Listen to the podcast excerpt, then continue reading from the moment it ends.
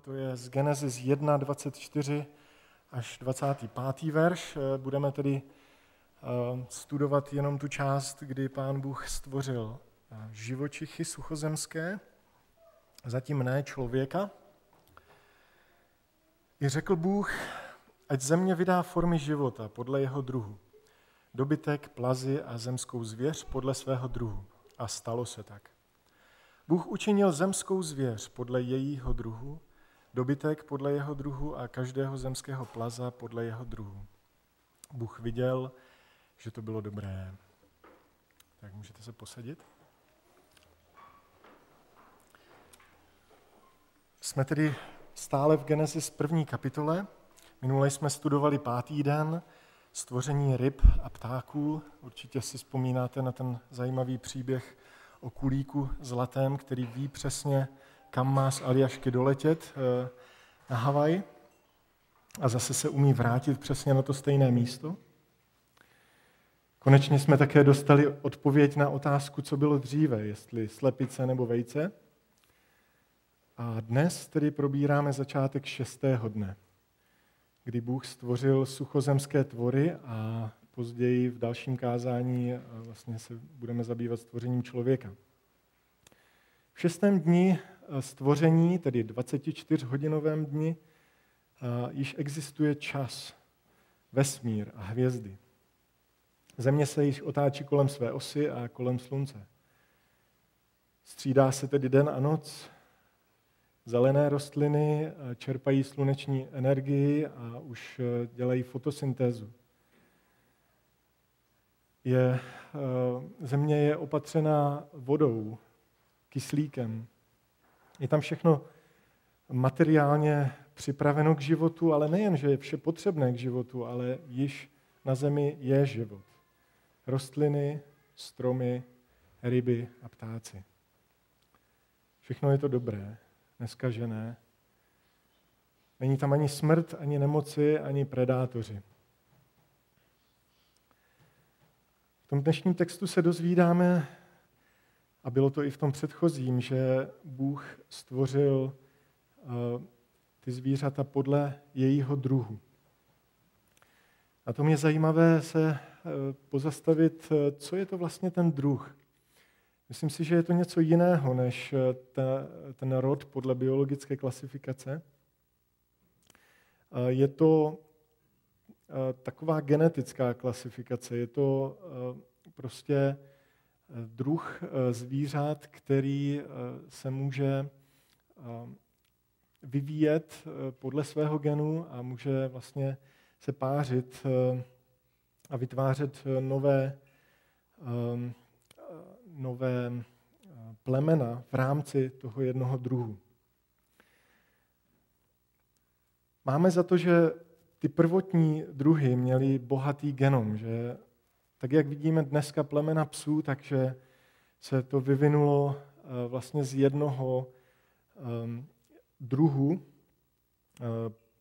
jestli to byl vlk nebo pes podobný vlkovi, uh, nevíme přesně, ale jisté je to, že těch druhů na začátku nebylo tolik, jako, nebo takhle, dru, počet druhů byl stejný, ale eh, těch různých plemen, těch eh, se rozšířilo později daleko více v rámci těch druhů. Eh, I současné vědecké experimenty potvrzují, že některé plemena živočichů v rámci svého druhu můžou být kříženy, jako třeba kůň a osel. Že jo? Známe křížence, tuším, že to je mula. Že? Zebra a osel zkoušeli taky. Funguje to, ale co se nedá křížit, je třeba kůň a kráva. Nebo může být křížen tygr a lev, ale už ne třeba pes a kočka, protože to jsou jiné druhy. Tyto věci dost lidí eh, jako ohromilo na obou stranách tábora, ať už kreacionisty nebo ty, co věří evoluci. Dokonce lidé z církví eh, kvůli těmhle věcem přestali věřit Bibli z nějakého důvodu, protože si mysleli, že ty druhy jsou daleko menší, jakože třeba pes, vlk, že to jsou různé druhy a že se navzájem prostě nemohou nijak mísit. A brali to za porušení toho řádu stvoření nebo vůbec za věc, která jako nesouhlasí s jejich představou o tom, jak to Bůh stvořil. A tak napadli vlastně mm, samotnou, samotnou svoji víru. Ale dnes díky i genetickým výzkumům víme, že ten genom, když byl na začátku bohatý, takže se z něho mohly vyvinout ty jednotlivá plemena v rámci svých druhů. A že tedy to je naprosto v pořádku s tou představou božího stvoření podle svého druhu. Ono to krásně i vysvětluje potom, jak mohl vlastně Noé eh, dát do archy tolik různých druhů zvěře. Nebylo potřeba tam dávat každé plemeno, protože ten genom byl ještě zachovaný, nebyl tolik degenerovaný a stačilo třeba zachovat ty typy nebo ty druhy s tím bohatým genomem, aby se z nich potom po potopě eh, rozvinuli všechny ty plemena, jak je známe dnes. Takže Bůh na začátku stvořil ta, i ta suchozemská zvířata podle svého druhu, a s bohatým genomem, s bohatou informací, aby se mohli dále přizpůsobit eh, svému stvoř, eh, prostředí přirozenému a vlastně vytvořit různá plemena v rámci svých druhů. Je tam napsáno, že Bůh stvořil dobytek, plazy, zemskou zvěř. Proč jsou tam explicitně zmíněni plazy? No, abychom neměli pochyby o tom, že Bůh stvořil i dinosaury. Protože kolikrát eh, vidím takovou určitou pochybnost, že dinosaury nevidíme, dinosaury prostě, uh, dinosauři určitě uh, nežili v, ve, stejné časovém, ve stejném časovém období jako lidé, vyhnuli dávno předtím. Myslím si, že to není pravda. Myslím si, že i na základě Bible Genesis stvořil dinosaury i lidi v jeden den. Dokonce, když si čteme Joba, 40. kapitolu a 41. kapitolu, tak tam vidíme popis, který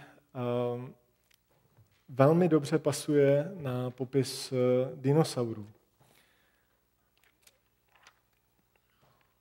Někteří vykladači si sice myslí, že Job 40. kapitola ukazuje na slona nebo na hrocha. Ale posuďte sami. Viděli jste někdy v zoo hrocha? Jaký má ocas? Nějaký velký? Nějaký? No asi tak zhruba 10 cm maximálně, že? V Jobovi se píše, když pán Bůh pokořuje Joba a chce mu ukázat, že on stvořil takzvaného behemota, tak mu říká, napřímý ocas jako cedr. Viděli jste někdy cedr? To je takový ten strom, možná o něco menší než ty sekvoje v eh, amerických národních parcích, ale každopádně je velmi srovnatelný ze vzrostlou jedlí nebo, nebo podobné druhy stromů. Um, tak uh, myslím, že ani slon, ten má něco delší než hroch, ale ani, ani hroch nedosahuje velikosti uh, ocasu podobnému cedru. A spíše, spíše by se mohlo jednat třeba o brontosaura nebo nějakého podobného velkého ještěra.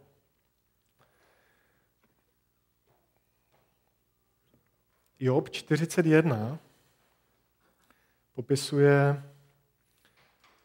um, Liviatána.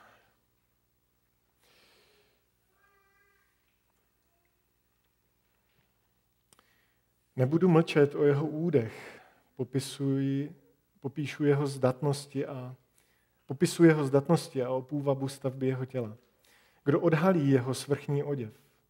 Kdo může proniknout jeho dvojitým chrupem? Kdo kdy mohl otevřít jeho tlamu? Kolem jeho zubů číhá hrůza. Jeho píchou jsou řady štítů sevřených těsnou pečetí. Tisknou se jeden ke druhému, ani vítr mezi ně nepronikne. Jsou spjatý jeden s druhým. Jsou sevřeny a neoddělí se. Jeho supění zažehne světlo. Jeho oči jsou jako víčka jitřenky. Z tlamy mu vycházejí pochodně, unikají ohnivé jiskry.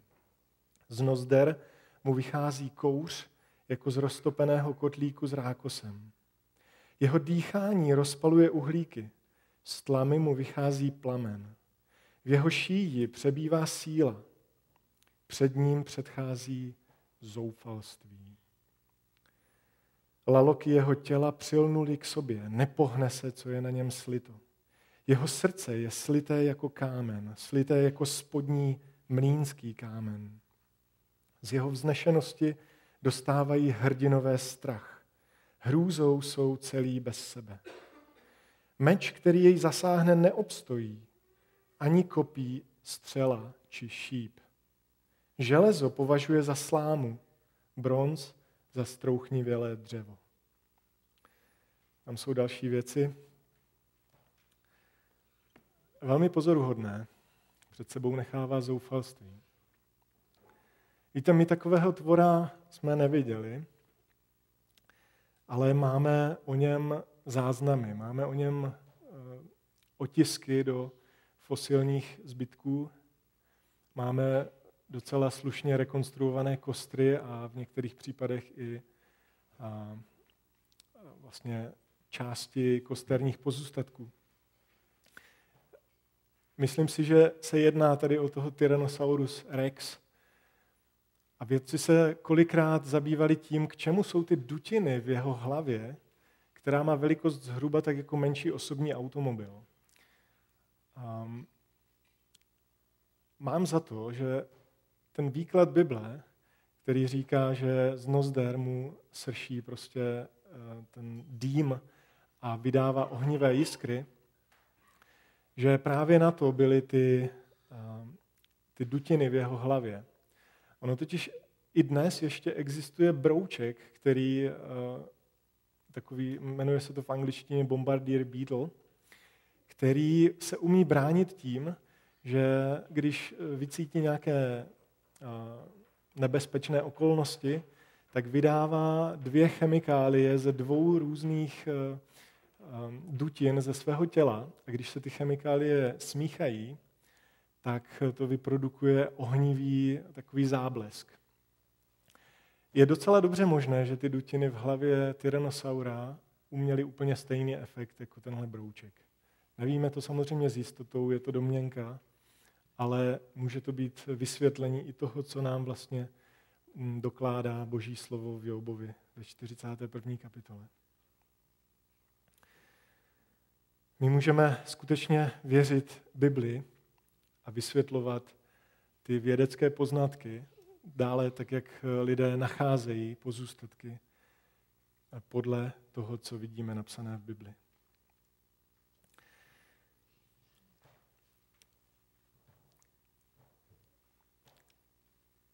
Když eh, Bůh takto stvořil zvířata, tak musíme si uvědomit, že on sám je však eh, oddělen od stvoření.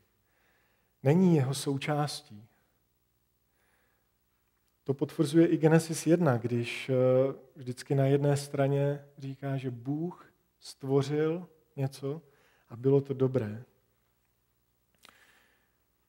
Jsou tam stvořitel a tvorstvo jasně oddělení. Jan 4.24 eh, nám říká, že Bůh je duch a ti, kteří se mu klanějí, musí se mu klanět v duchu a v pravdě. My Boha nemůžeme vidět. Bůh je duchovní bytost, není stvořený, ale nemůžeme si ho představovat tak naivně, jako v tom filmu Stvoření světa, kdy on sám pobýval tam jako dědeček mezi, mezi stvořením. Zahoďme tyhle karikatury Boha. A spíše se dneska pojďme trošku víc zamyslet nad tím, jaké to stvoření vlastně je. Jaký je Bůh. Víme, že je věčný, že nemá konce, nemá počátek ani konec. A když někdo přijde s otázkou, kdo vlastně stvořil Boha, tak to je vlastně, ta otázka nemá pořádně smyslu, protože když by někdo stvořil Boha, tak kdo stvořil tam toho někoho, kdo stvořil Boha?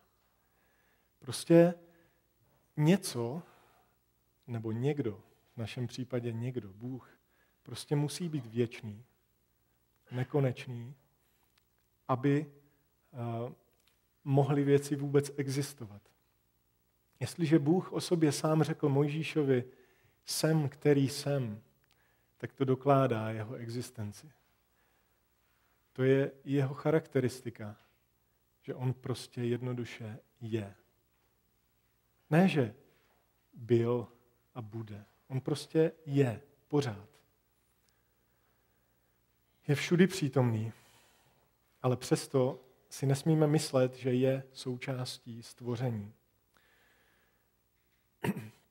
Ta jeho svatost neznamená jenom čistotu, ale i oddělení od eh, toho, co stvořil. Ne, že by se od toho distancoval, že by nechal stvoření na pospas, to vůbec ne. Naopak, stará se o něj. Ale on sám je jedinečný, nestvořený, oddělený eh, ve své podstatě. On není závislý na tvorstvu v ničem, ale tvorstvo, včetně nás, jsme na něm závislí. Jeremiáš 32.27 říká Bůh, hle, já jsem hospodin, Bůh veškerého tvorstva. Je pro mne něco nemožného? Není, protože není na ničem závislý, ale tvorstvo je ve všem závislé na něm. Přesto eh, Bůh se o stvoření stará. V žalmu 136, 25 říká žalmista, hospodin dává pokrm veškerému tvorstvu. Vždyť i proto se modlíme před jídlem, protože vzdáváme Bohu díky za to, že i tentokrát na nás myslel. Není to samozřejmost. Vždyť jeho milosedenství je věčné. Musíme si ale dát pozor na to, abychom uh, nezačali uh, vlastně uctívat přírodu jako Boha. Tak jak uh, je ten koncept Gája, jestli to znáte, takový ten panteistický, panteistická představa, že Bůh je ve všem. Není tomu tak. Bůh je opravdu oddělený od svého stvoření. Strom není Bůh. Kráva není Bůh. Liška není Bůh. Já nejsem Bůh. Bůh je oddělený od nás. On je hospodin. Stejně tak je modlářstvím i to, když lidé uctívají stvoření místo, místo Boha. A do toho stvoření se můžou počítat i oni sami, že jo? nejenom zvířata.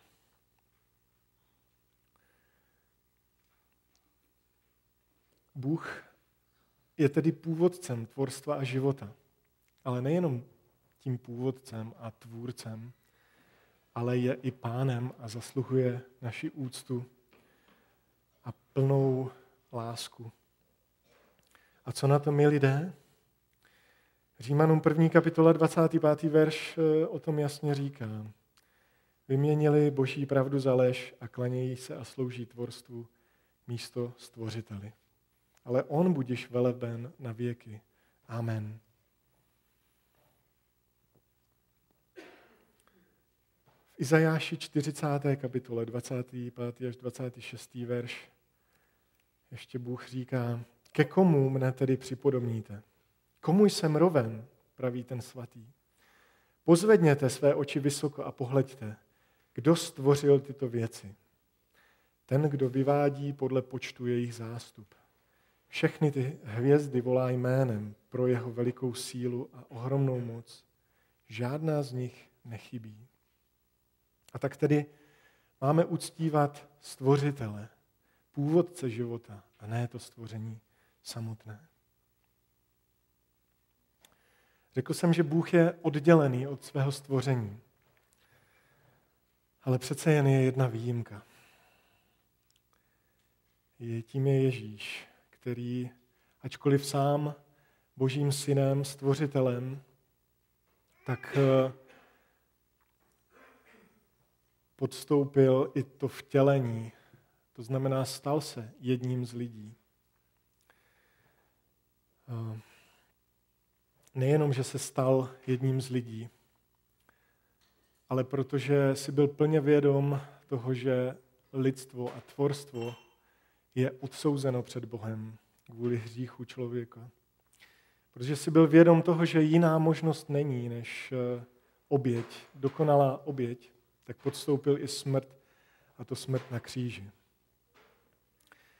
Stal se tak součástí stvoření. Ačkoliv sám zůstal Bohem, tak se stal člověkem, aby zachránil hříšníky. V Biblii je o něm připodobnění, že je tím beránkem, který snímá hříchy světa. Protože, jak jistě víte, židé obětovali beránky každoročně na eh, očištění hříchů a na záchranu před eh, božím trestem, před božím, před eh, božím trestem smrti.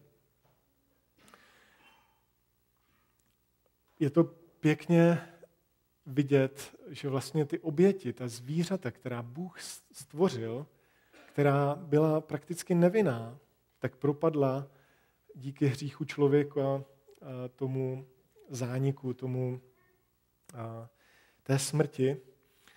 A vlastně byla, byla obětována zvířata jako nevinná za lidské hříchy. A to je krásný symbol toho, jak Bůh obětoval svého syna, také nevinného, spravedlivého za nespravedlivé, abychom jeho krví byli očištěni. Člověk nemůže proto udělat nic, než věřit v Ježíše Krista, aby byl ospravedlněn. Aby eh, s, tím, s tou vírou v Ježíše umřelo s člověkem to staré já, to staré duchovní já, které propadlo hříchu a žilo už jenom to nové stvoření se vzkříšeným Pánem Ježíšem Kristem, který třetího dne vstal z mrtvých. Je zajímavé, že Pán Ježíš není jenom nazýván beránkem, který byl obětován, ale také je to lev z Judy. Lev to je král, to je něco majestátného, to je král zvířat a tak i Pán Ježíš je králem, který sice zatím přišel jenom jako beránek, ale jednou přijde jako ten král králů a pán pánů a, a e, přijde e, pro svůj lid a přijde soudit ty, kteří mu nepatří. V Biblii je mnoho ještě dalších obrazů zvířat. Nebudeme je všechny probírat. Spíš se chci zaměřit dneska na to, jak vlastně Pán Bůh eh, stvořil zvířata a co nám to říká o jeho moudrosti a charakteru. Bůh netvoří jako výrobce, jak Jub ukazoval, že vzal kousek hlíny a uplácal z toho něco. Je to je to tak, že Bůh sám je původce toho materiálu taky. Čili netvoří pouze jako nějaký um, dělník v továrně, který vytváří z nějakého materiálu něco jiného, skládá materiály dohromady, ale Bůh sám svým slovem vytvořil i ten materiál, i vdechnul do toho ten život. A vlastně dal tomu nejenom hmotu, ale i tu informaci, aby život vůbec mohl vzniknout. Bůh tvoří z ničeho, ex nihili, pouze božím slovem. Řeknete si, jak je to možné? No, když si představíte, že vlastně a, to, na co si my můžeme šáhnout, ten materiál, tak je ze stejných prvků, jako jsme my utvořeni. A ono to dost dobře může být tak, že ten materiál pro Pána Boha je jenom to Boží slovo. Že totiž to, že Pán Bůh řekne, tak se to prostě stane. Pro nás my to vnímáme jako něco hmatatelného, něco, co, na co si můžeme šáhnout, co je pro nás hmota. Ale Pán Bůh, pro něho je to pořád to stejné Boží slovo. A můžete si to představit třeba jako počítačový program, na který si vy jako tvůrci počítačového programu šáhnout nemůžete. Ale on se projevuje. On má e, nějaké projevy ve svém světě, ve kterém žije. A vy jako tvůrce toho programu jste nad tím. Vy prostě tomu definujete každý kousíček, jak, jak to má vypadat. Ale pořád je to jenom jakási logická informace, jakési slovo, které, které jste vy vytvořili. Takové primitivní připodobnění vlastně nám může pomoct pochopit, jak Bůh mohl tvořit něco z ničeho. A také nám pomůže pochopit, jak moc jsme na něm závislí. V Biblii je i zmínka o tom, že Bůh sám všechno drží svým slovem. A já to chápu opravdu tak, v tom doslovném slova smyslu, že i ty atomární vazby, i ty prostě vztahy mezi částicemi jsou pořád drženy Božím slovem. To, na co se denodenně spoléháme, tak eh, Bůh eh, zajišťuje. Zapomeňme tedy na ten eh, obrázek karikatury stařečka z Fousy z filmu Stvoření světa. Ale opravdu představme si Boha jako toho všemocného stvořitele, který všechno drží svým mocným slovem. A je až s podivem, jak moc to drží, i když jsme se mu vzepřeli, jako tomu jedinému, kterému patří sláva i čest. A nejen to, že je velmi milostivý a milosrdný, když vlastně nám nedává to, co si zasluhujeme. Ale Bůh je i geniální a přesný konstruktér, designer, architekt a tvůrce. Stanovil přírodní zákony, fyzikální, chemické, ale i biologické a duchovní zákony.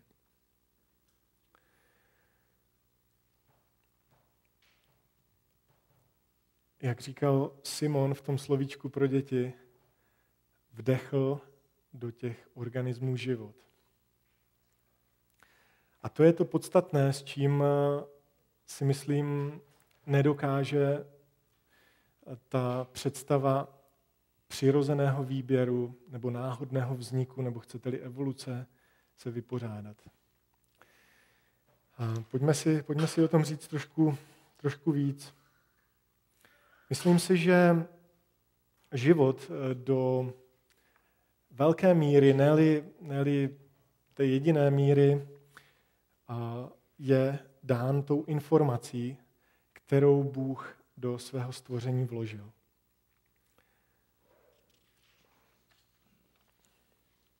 Pojďme se podívat na některé příklady, co, jak, jak nás může obdivuhodně překvapit příroda, svým božím stvořením.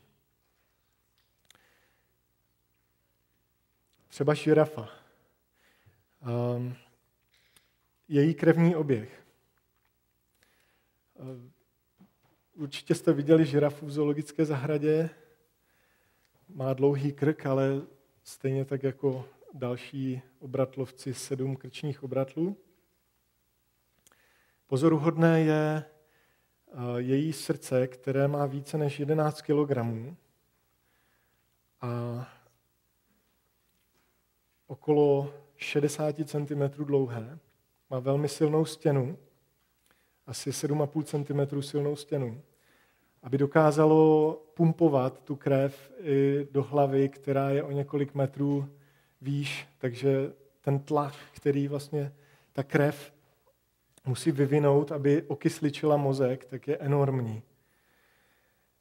A nejenom to, že to srdce je eh, tak dobře konstruované, ale žirafa má i speciální svaly kolem eh, vlastně těch eh, cév, které vedou krkem, aby regulu, regulovali tlak, když vlastně žirafa má hm, hlavu u země, když ožírá prostě nějaký, nebo pije vodu, nebo já nevím, a když eh, má hlavu zase nahoře, když eh, eh, žere ty, ty listy stromů. Nejenom, že má vlastně k dispozici tohle svalstvo v krku, které reguluje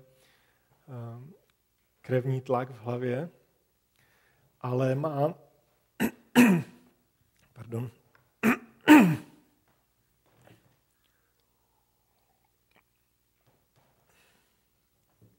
má vlastně i eh, ty kapilární cévky eh, rekordně malé a velmi silnou kůži, která pomáhá eh, tomu krevnímu oběhu, aby třeba se jí prokrvovaly i dolní, dolní končetiny. Takže vidíme, že všechno, všechny ty části toho těla jsou speciálně designované k tomu, aby, aby to tělo mohlo fungovat. A protože to je více částí, je dost nepravděpodobné, že by to mohlo vzniknout přírodním výběrem, protože, uh, protože uh, přírodní výběr uh, si zakládá na tom, že postupnými změnami, postupnými drobnými změnami se měly organismy vyvíjet. A ne žádná skoková změna, že najednou prostě velký srdce, tlustý stěny a zároveň tlustá eh, pokožka a zároveň svalstvo na krku. Takže a tyhle, tyhle věci, eh, které eh, pozorujeme na více zvířecích druzích, můžeme považovat za nezjednodušitelně složité systémy. To znamená, že nefungují, dokud nejsou všechny ty části eh, vlastně k dispozici.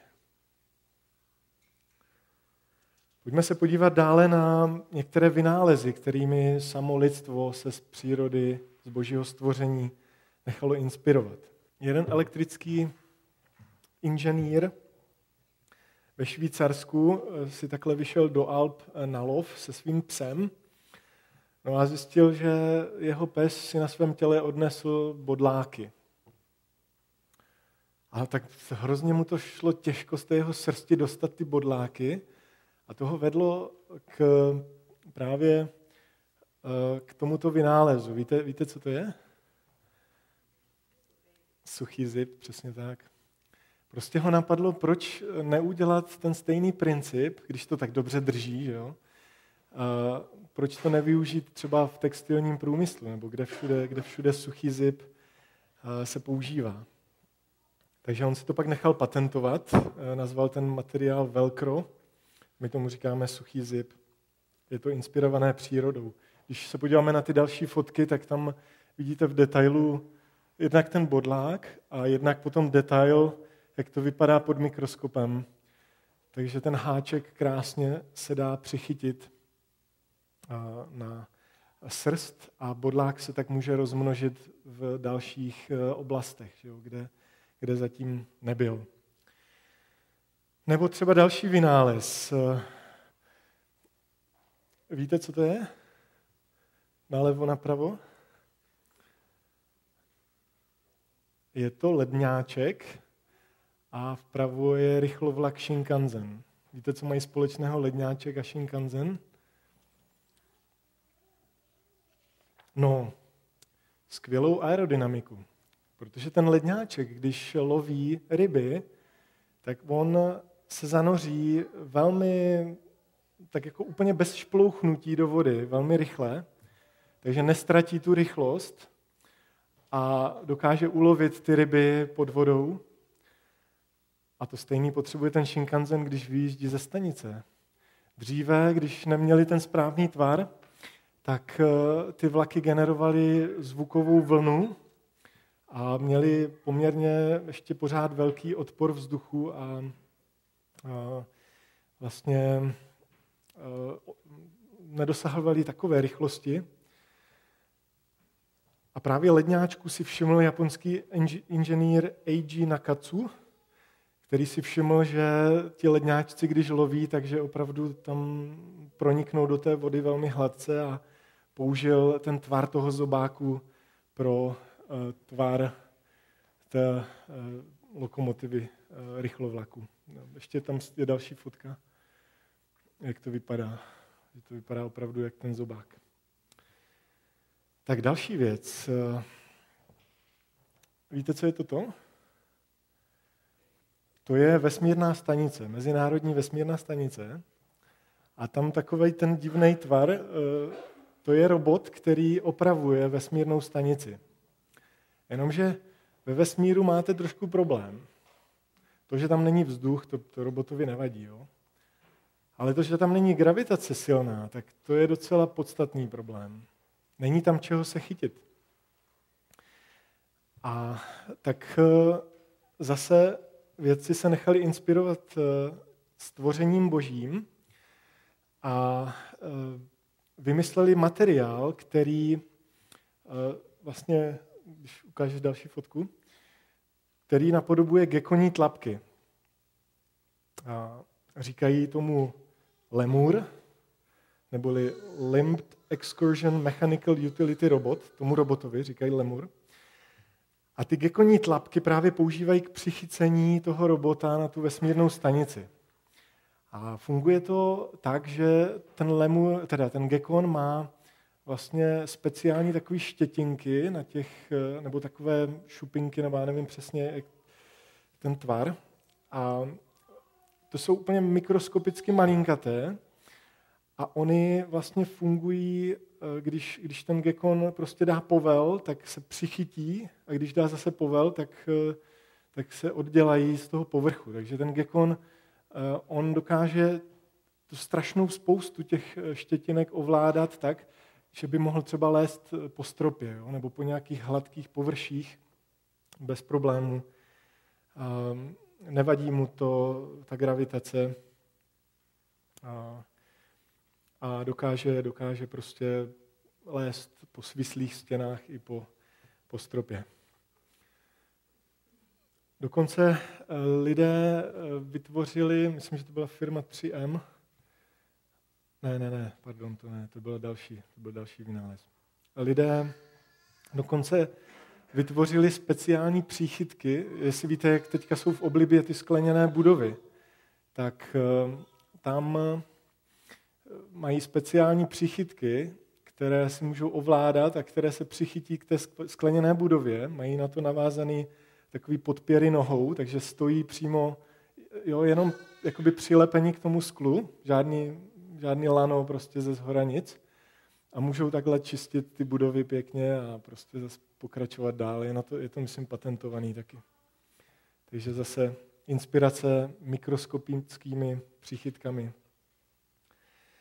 Dalším eh, takovým vynálezem je, eh, jak vidíte, šupinky a ta loďka.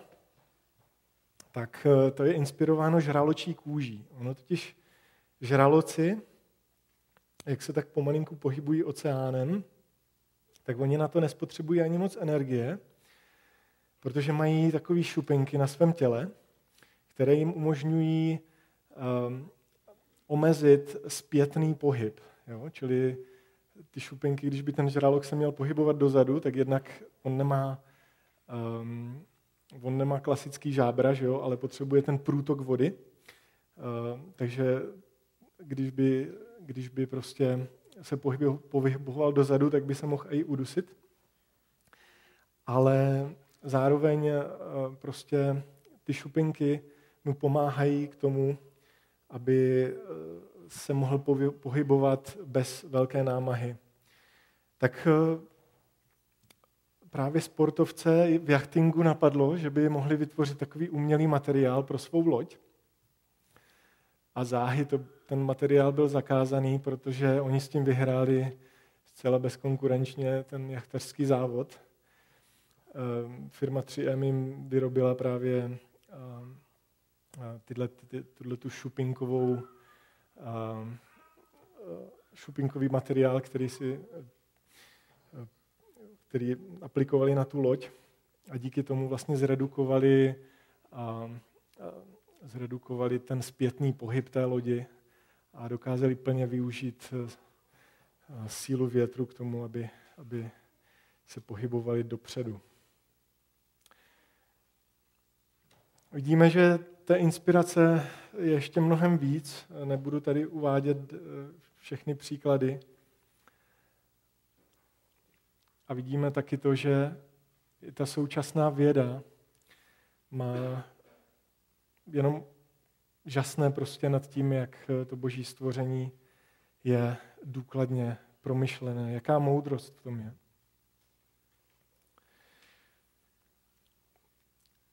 Pojďme se podívat na to, co je to vlastně život. Protože myslím si, že to je podstatné k tomu pochopení nebo vůbec k přijetí tomu, tomu biblickému porozumění stvoření a tedy jak život na zemi vzniknul. Biologická definice se většinou snaží popsat jednotlivé znaky, které sdílí živé organismy. Tak je to třeba schopnost regulace teploty, tlaku nebo nějakých chemických procesů.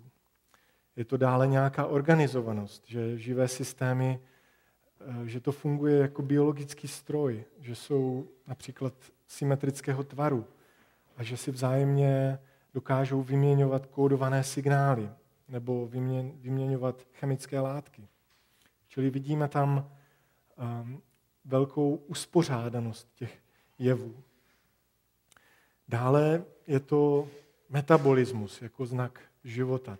To znamená, organismy dokážou transformovat um, energie, energii a chemické látky k stavbě nových buněk anebo složitých sloučenin jako enzymů a proteinů z jednodušších chemických látek. Je to taky růst, což si myslím, že je nejvíc fascinující záležitost. Že vlastně, vemte si, že z jedné buňky vyroste celý, celé zvíře prostě. Je to, je to opravdu fascinující růst. Nebo adaptace vůči prostředí, schopnost se přizpůsobit. Dále schopnost reagovat na nějaké podněty. Může to mít mnoho úrovní, od těch nejjednodušších jenom chemických reakcí v reakci na prostředí u jednobuněčných organismů až po složité řetězové reakce složitých organismů. Vemte si třeba lidský pláč, to je vlastně taky reakce na určitý podnět. Ale je to daleko, daleko složitější, než jenom prostě, že, já nevím, nějaká bakterie je v kyselém prostředí, tak začne vyrábět nějakou, nějakou látku. A tak vidíme, že k životu potřebujete minimálně tři věci. Když pominu tu duchovní stránku, tak, eh, která je důležitá, tak potřebujete hmotu, energii a nějakou informaci. Informaci o tom, jak má vůbec ten organismus fungovat, jak má vyrábět ty důležité, složité biologické stavební prvky, jak má vytvořit novou buňku, jak má vlastně vypadat ten, ten organismus. Ta složitost a ten design je opravdu fascinující. A moderní věda nám k tomu dává zase trošku víc nahlédnout díky elektronovým mikroskopům a genovému uh, inženýrství dokážeme již číst geny a přesně měřit. Prostě dokážeme i analyzovat to, co vlastně jednotlivé geny znamenají. Dokážeme více ocenit uh, to, jak to jedinečným způsobem funguje a jak je to s překvapivou přesností a krásou navržené. Pojďme si jenom trošku v rychlosti říct, eh, eh, jak, eh, jaká, o jaké složitosti zde mluvíme. Jo, pardon, tady je už ten experiment. Tak jo, tak já vám řeknu nejdřív o tom experimentu. Ono totiž lidé se snažili ukázat to, že ty složitější věci by mohly vzniknout z jednodušších. Jo, to je vlastně taková, takový předpoklad a evoluce. A tak eh, Stanley Miller udělal takový experiment, že si řekl, no tak dobře, tak dejme tomu, že na začátku, když Země byla ještě prostě bez života, takže tam byly nějaké chemické látky a byly tam blesky a prostě dejme tomu, že tam bylo nějaké vhodné prostředí, tak zkusíme, jestli by z toho se mohl vyvinout, eh, jestli by se mohly z anorganických látek vyvinout ty organické. Já tak udělal tedy takové uh, zařízení, kde voda měla symbolizovat uh, ty prapůvodní oceány, dal tam pár chemických látek, kromě vody metan, čpavek a vodík. A e, tyto látky byly uzavřeny do sterilních skleněných trubiček a baněk a byly spojeny ve smyčku. A mezi elektrickými elektrodami, které jsou e, tam v té největší baňce, tak e, tam generoval elektrický impuls, aby to prostě vydávalo něco jako blesk. No a skutečně, eh, když nechal běžet tenhle ten experiment týden zhruba, tak za jistých, eh, po jistém čase, po tom týdnu, eh, zjistil, že opravdu se tam vytvořily některé aminokyseliny. Aminokyseliny jsou vlastně základní stavební prvky pro bílkoviny a ty bílkoviny jsou pak stavební prvky buněk a buňky jsou stavební prvky pro um, živé organismy. Čili vidíme, že ty chemické reakce tam proběhly, že z těch anorganických látek se skutečně vytvořily ty organické sloučeniny. Prakticky jich tam bylo 20 těch běžných aminokyselin. Takže skutečně tento experiment vědecky prokázal, že za jistých vhodných podmínek mohou vzniknout e, složitější organické chemické látky z těch anorganických a skutečně tyto organické sloučeniny nacházíme v živých organismech. Víte, ale to je pořád ještě chemie. My vidíme, že chemické procesy tady na světě fungují, že skutečně uh, i vlastně slunce uh, funguje termodynamic, termojadernou fúzí a termojaderným štěpením, že ze složitějších vytváří jednodušší a z těch jednodušších zase složitější. Je to takový koloběh. Takže to se dá i experimentálně vytvořit. Ale to, co nám v tom pořád chybí, je ta informace. Víte, když bychom na tomhle experimentu postavili a vyvodili z toho závěr, že z těch jednodušších věcí se dají pořád dál a dál náhodnými a dlouhodobými procesy vytvářet složitější a složitější prvky a dokonce živé eh, organismy, tak eh, to je něco, co bychom potřebovali také experimentálně dokázat, tak jako tento experiment chemický. Jak jsem již zmínil, tak k životu potřebujete i tu informaci, jak se to má vlastně chovat. A to tady v tom experimentu není. Ta informace tam prostě není. To, že tam máme aminokyseliny, to je fajn. Ale to je asi tak zhruba, jako kdybych navezl písek, vápno a hlínu na cihly a dřevo a, a měď a železo na jeden velký pozemek a počkal, až se mi z toho postaví barák. Prostě někdo, někdo musí přijít a říct, má to vypadat takhle, má to fungovat takhle. Ta měď má být poskládaná do těch drátů, který mají vést elektřinu. Ta, to, ta hlína, se, z těch se má vypálit cihla a z těch cihel teprve poskládat ty jednotlivé zdi, které mají vypadat takhle, mají být takhle dlouhý, takhle široký a takhle vysoký. A tady má být okno, tady mají být dveře. A tady má být větrání. A chápete? Nemůžeme vyvozovat z jednoho experimentu to, že ta informace vznikla náhodnými procesy. Velmi zajímavá kniha k tomu je napsána doktora Johna Sanforda. Nevím, jestli je křesťan, ale každopádně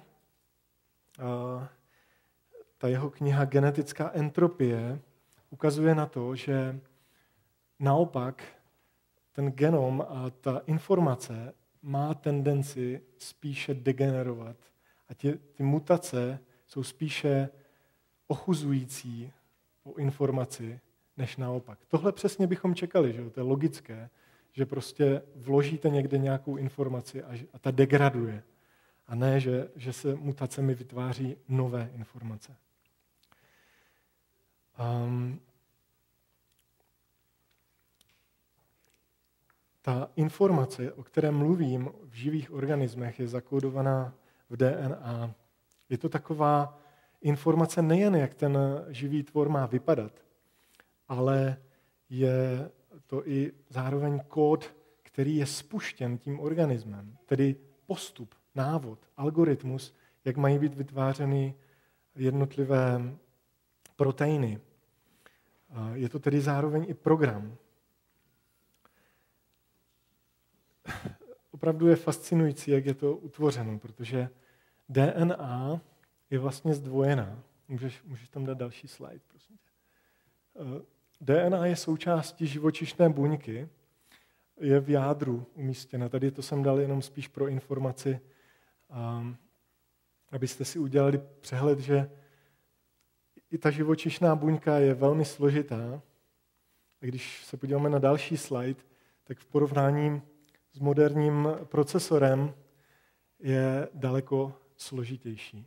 Ty moderní procesory skutečně dosahují obrovské složitosti, mají několik desítek miliard součástek, ale pořád ještě neumí růst, pořád ještě se neumí duplikovat.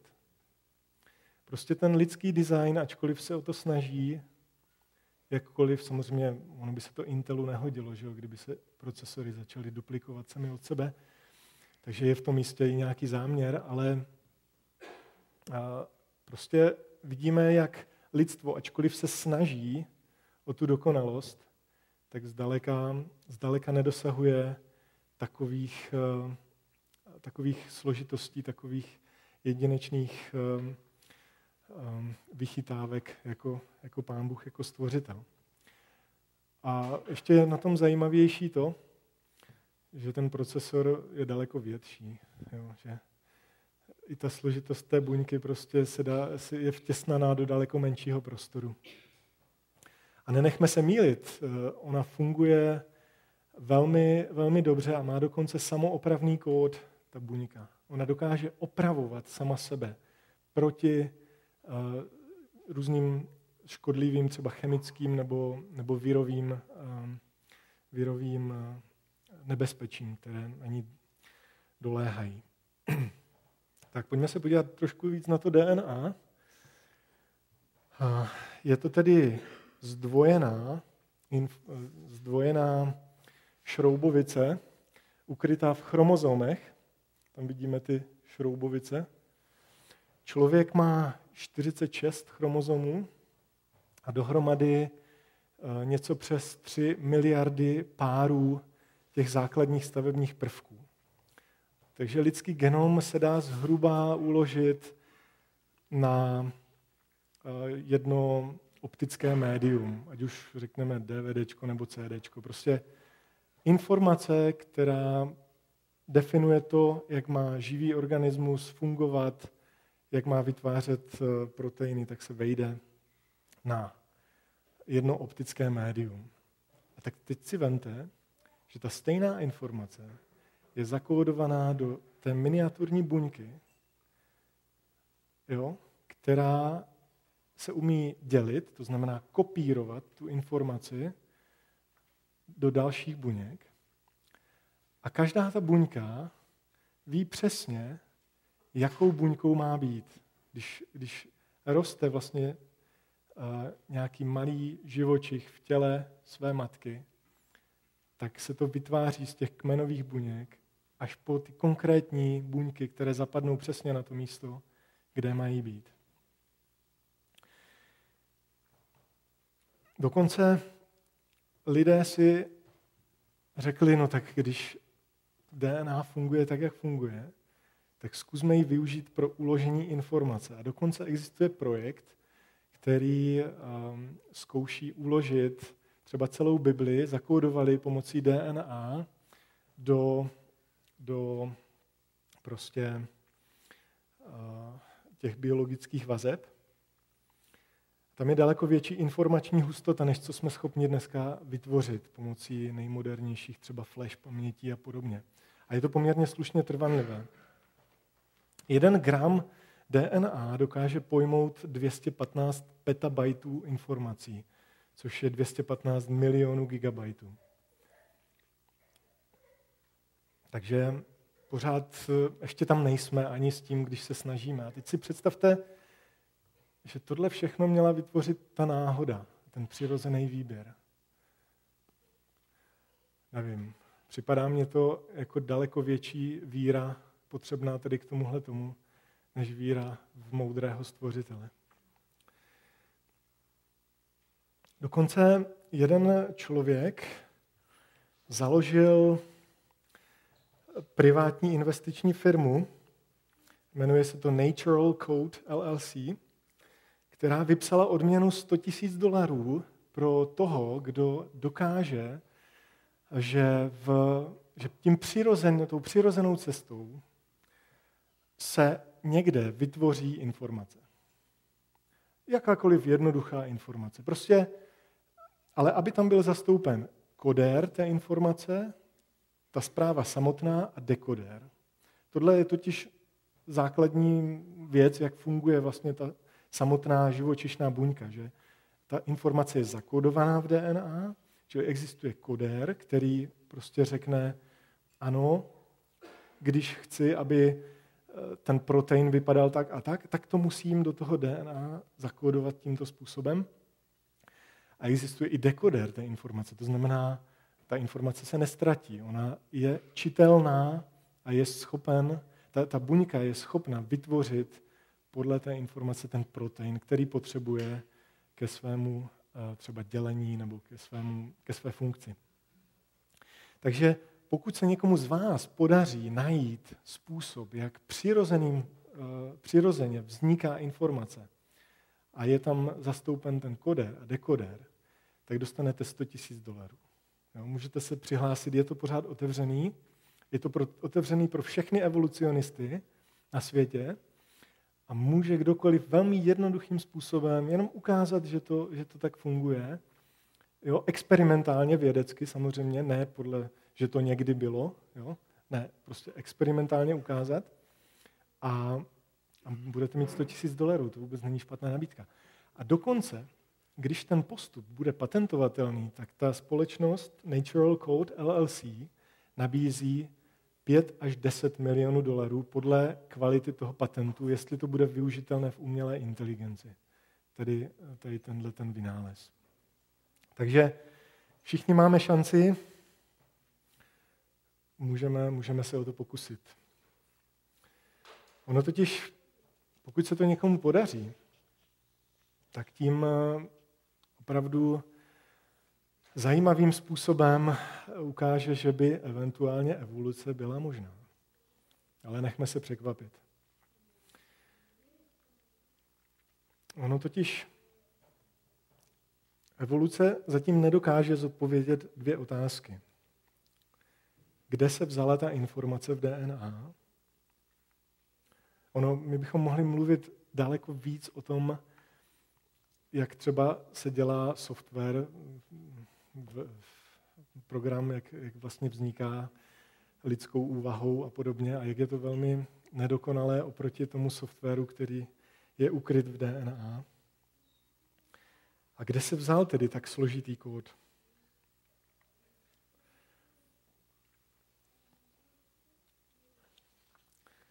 A e, dále druhá otázka, kde má evoluce problém, je právě ten skok, ta skoková změna z těch jednoduchých věcí, z jednoduchých stavebních prvků k základním buňkám a ke složitějším organismům. Tenhle ten postup doposud nebyl uspokojivě vysvětlen. Tak eh, tohle byl takový exkurs do eh, toho, co vidí moderní věda. Ale proč vlastně Bůh stvořil zvířata? Tím hlavním důvodem bylo, aby tvorstvo, včetně člověka, uctívalo Boha. Tak jak říká žalmista ve 145. žalmu, z mých úst zazní chvála hospodinu. Jeho přesvatému jménu budou dobrořečit a bude dobrořečit všechno tvorstvo na věky a navždy.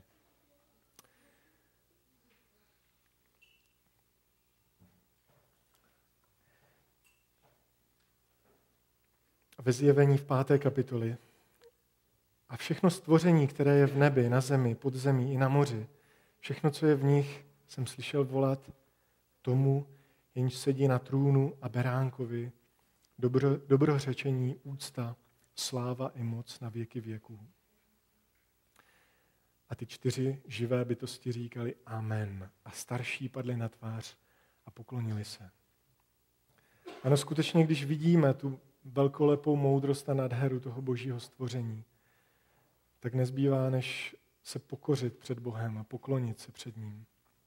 Protože i my jsme takto obdivuhodně stvoření.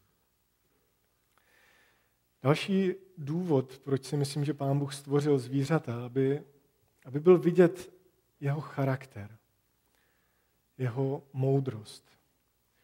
Když on je duchem a my ho nevidíme, tak aby bylo vidět na jeho stvoření, jaký je. Nejenom moudrost, ale i jeho péče o to stvoření. I to, že se o něj stará a zahrnuje je svou dobrotou a požehnáním. Ale že taky kázní své stvoření. Že nenechá věci si jen tak bezbře, bezbřehým způsobem rozbujet nějaké zlé věci. Boží spravedlnost a boží milost. Dále stvořil zvířata, aby lidé poznali Boha skrze stvoření. V Římanům 1 se píše, že to, co lze o Bohu poznat, je lidem zřejmé. Bůh jim to zjevil. Jeho věčnou moc a božství. Ačkoliv jsou neviditelné, lze totiž od stvoření světa jasně vidět, když lidé přemýšlejí o jeho díle, takže jsou bez výmluvy. A ačkoliv lidé poznali Boha, neoslavili ho jako Boha, ani mu neprojevili vděčnost, nýbrž upadli ve svých myšlenkách do marnosti, a jejich nerozumné srdce se ocitlo ve tmě. I v tom se projevuje boží milost, že nám dává díky moderní vědě poznat a přemýšlet o jeho díle s tím účelem, abychom neměli výmluvu. Abychom, když přemýšlíme o jeho díle, tak abychom ho oslavili jako Boha. Abychom věřili v něj, dokud je ten čas milosti. Aby se člověk vzpamatoval, aby konečně uznal, že Bůh je tím jediným, tím pánem. A aby, když už má tu příležitost k záchraně, aby, aby ji využil. Přece Bůh, i když si budeme číst Genesis 3, tak tam zaslíbil zachránce z toho lidského problému. I když člověk zřešil, tak eh, Bůh dál pořád jako pečující tvůrce, stvořitel, tak dal záchranu ve svém synu Pánu Ježíši Kristu. Víte, aby si člověk spamatoval, tak někdy ho musí i to zvíře zastavit. Tak jak to čteme v Bileámově příběhu o, tom osli, o té oslici, která nechtěla jít dál, protože ona viděla toho anděla, který zastavil Bileáma, ale on sám byl úplně slepý, neviděl. Neviděl. A tak pán Bůh si používá i zvířat často k tomu, aby člověka vzpamatoval. Samozřejmě v neposlední řadě zvířata byla stvořena jako užitečná člověku eh, k radosti a k užitku a také, aby člověk pečoval, aby vládnul nad zvířaty, tak jak se později dočteme. Je mnoho příběhů i v literatuře, že? o psech, kteří byli přítelem člověka, o koních. Máme, máme užitek prostě z dobytka, mléko, že? vejce a podobně. Bylo to tehdy dobré. Tehdy člověk nepožíral zvířata. Možná si už nedokážeme představit zemi, kdy na nás nečíhá přímé nebezpečí. Není tam smrt ani nebo, nemoc kdy nejsou predátoři, příroda je neskažená, můžete se napít vody odkudkoliv, neublíží vám to. Včera, včera jsme byli na výletě v Moravském krasu a na konci plavby punkevníma jeskyně nám, nám pán řekl, že ta říčka Punkva má zázračnou moc. Kdo se jí pořádně napije, tak proběhá celou noc tak tohle, tohle by se vám tehdy nestalo v tom, v tom krásném božím světě, dokud nebyl skažen lidským hříchem. Víte, tehdy člověk nemusel pracovat, ale mohl. Měl že jo, pracovat podle božího, božího řádu. Tím myslím, nemusel pracovat eh, s tím prokletím, ale pán Bůh mu dal úkol. Bylo to pro něho radost. Měl na to dost času. Nebyl závislý na, na tom, že by musel dostat výplatu. Nebyl, nebyla nouze o pokrm a o pití.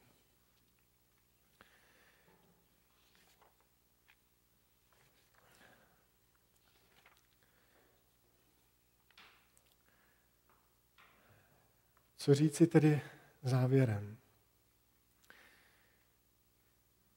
Jestliže takto Bůh eh, stvořil živočichy takovým dokonalým způsobem, tak eh, musíme přiznat, že je dokonalým stvořitelem.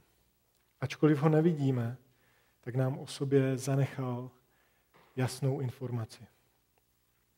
Nejenom, že je, ale že je tím původcem stvoření svého.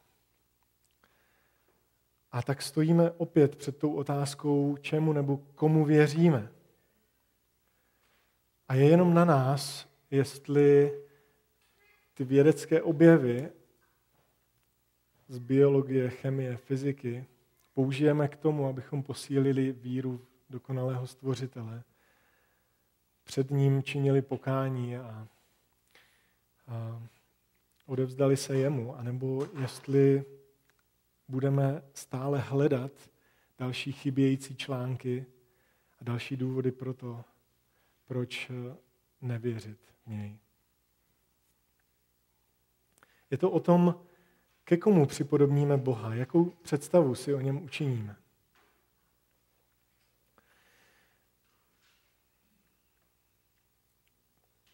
Pánu Bohu patří celá země. Se vším, co je na ní, i svět, i ti, kdo na něm sílí. On milostivě nechává všechny lidi, aby poznali jeho dobrotu, moudrost, dokud nepřijde jeho spravedlnost. V Janově 3.16 až 18 je napsáno, neboť Bůh tak miloval svět, že dal svého jediného syna, aby žádný, kdo v něho věří, nezahynul, ale měl život věčný. Vždyť Bůh neposlal svého syna na svět, aby soudil, ale aby skrze něj byl svět spasen. Kdo v něho věří, není souzen. Kdo nevěří, je již odsouzen, neboť neuvěřil ve jméno jednorozeného syna Božího.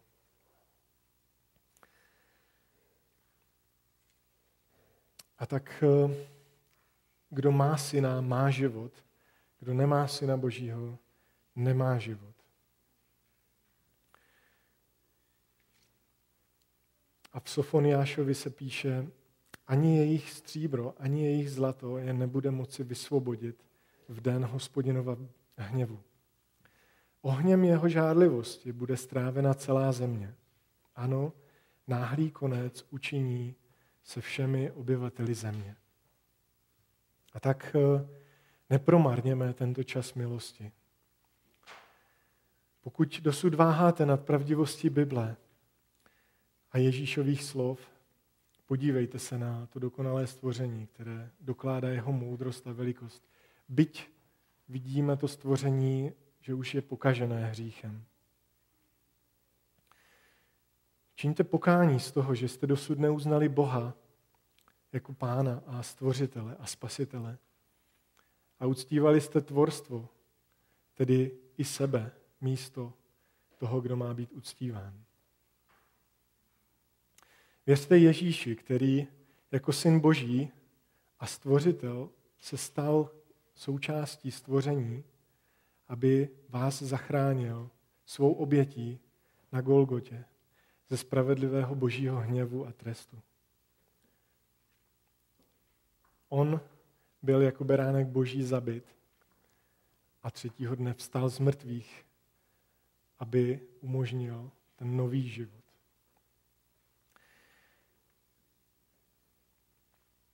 Nemůžeme proto nic udělat, jen věřit, protože spása není z našich skutků, takže se nikdo nemůže před Bohem chlubit. Blahoslavení, kteří neviděli a uvěřili. Amen.